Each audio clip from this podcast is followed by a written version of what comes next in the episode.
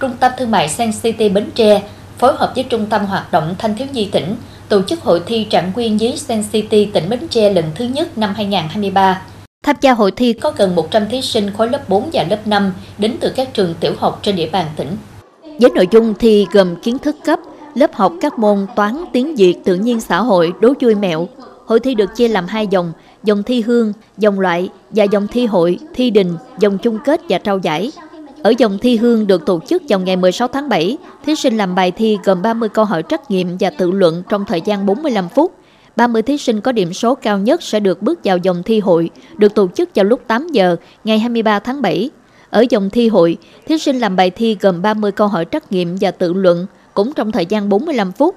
10 thí sinh có điểm số cao nhất sẽ bước vào dòng thi đình.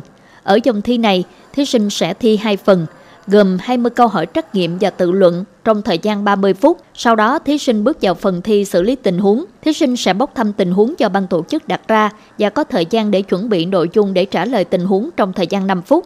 Hội thi trạng nguyên nhí tổ chức nhằm để các em thiếu nhi có cơ hội trải nghiệm, thể hiện kiến thức đã được học, rèn luyện sự tự tin và mở rộng vốn hiểu biết.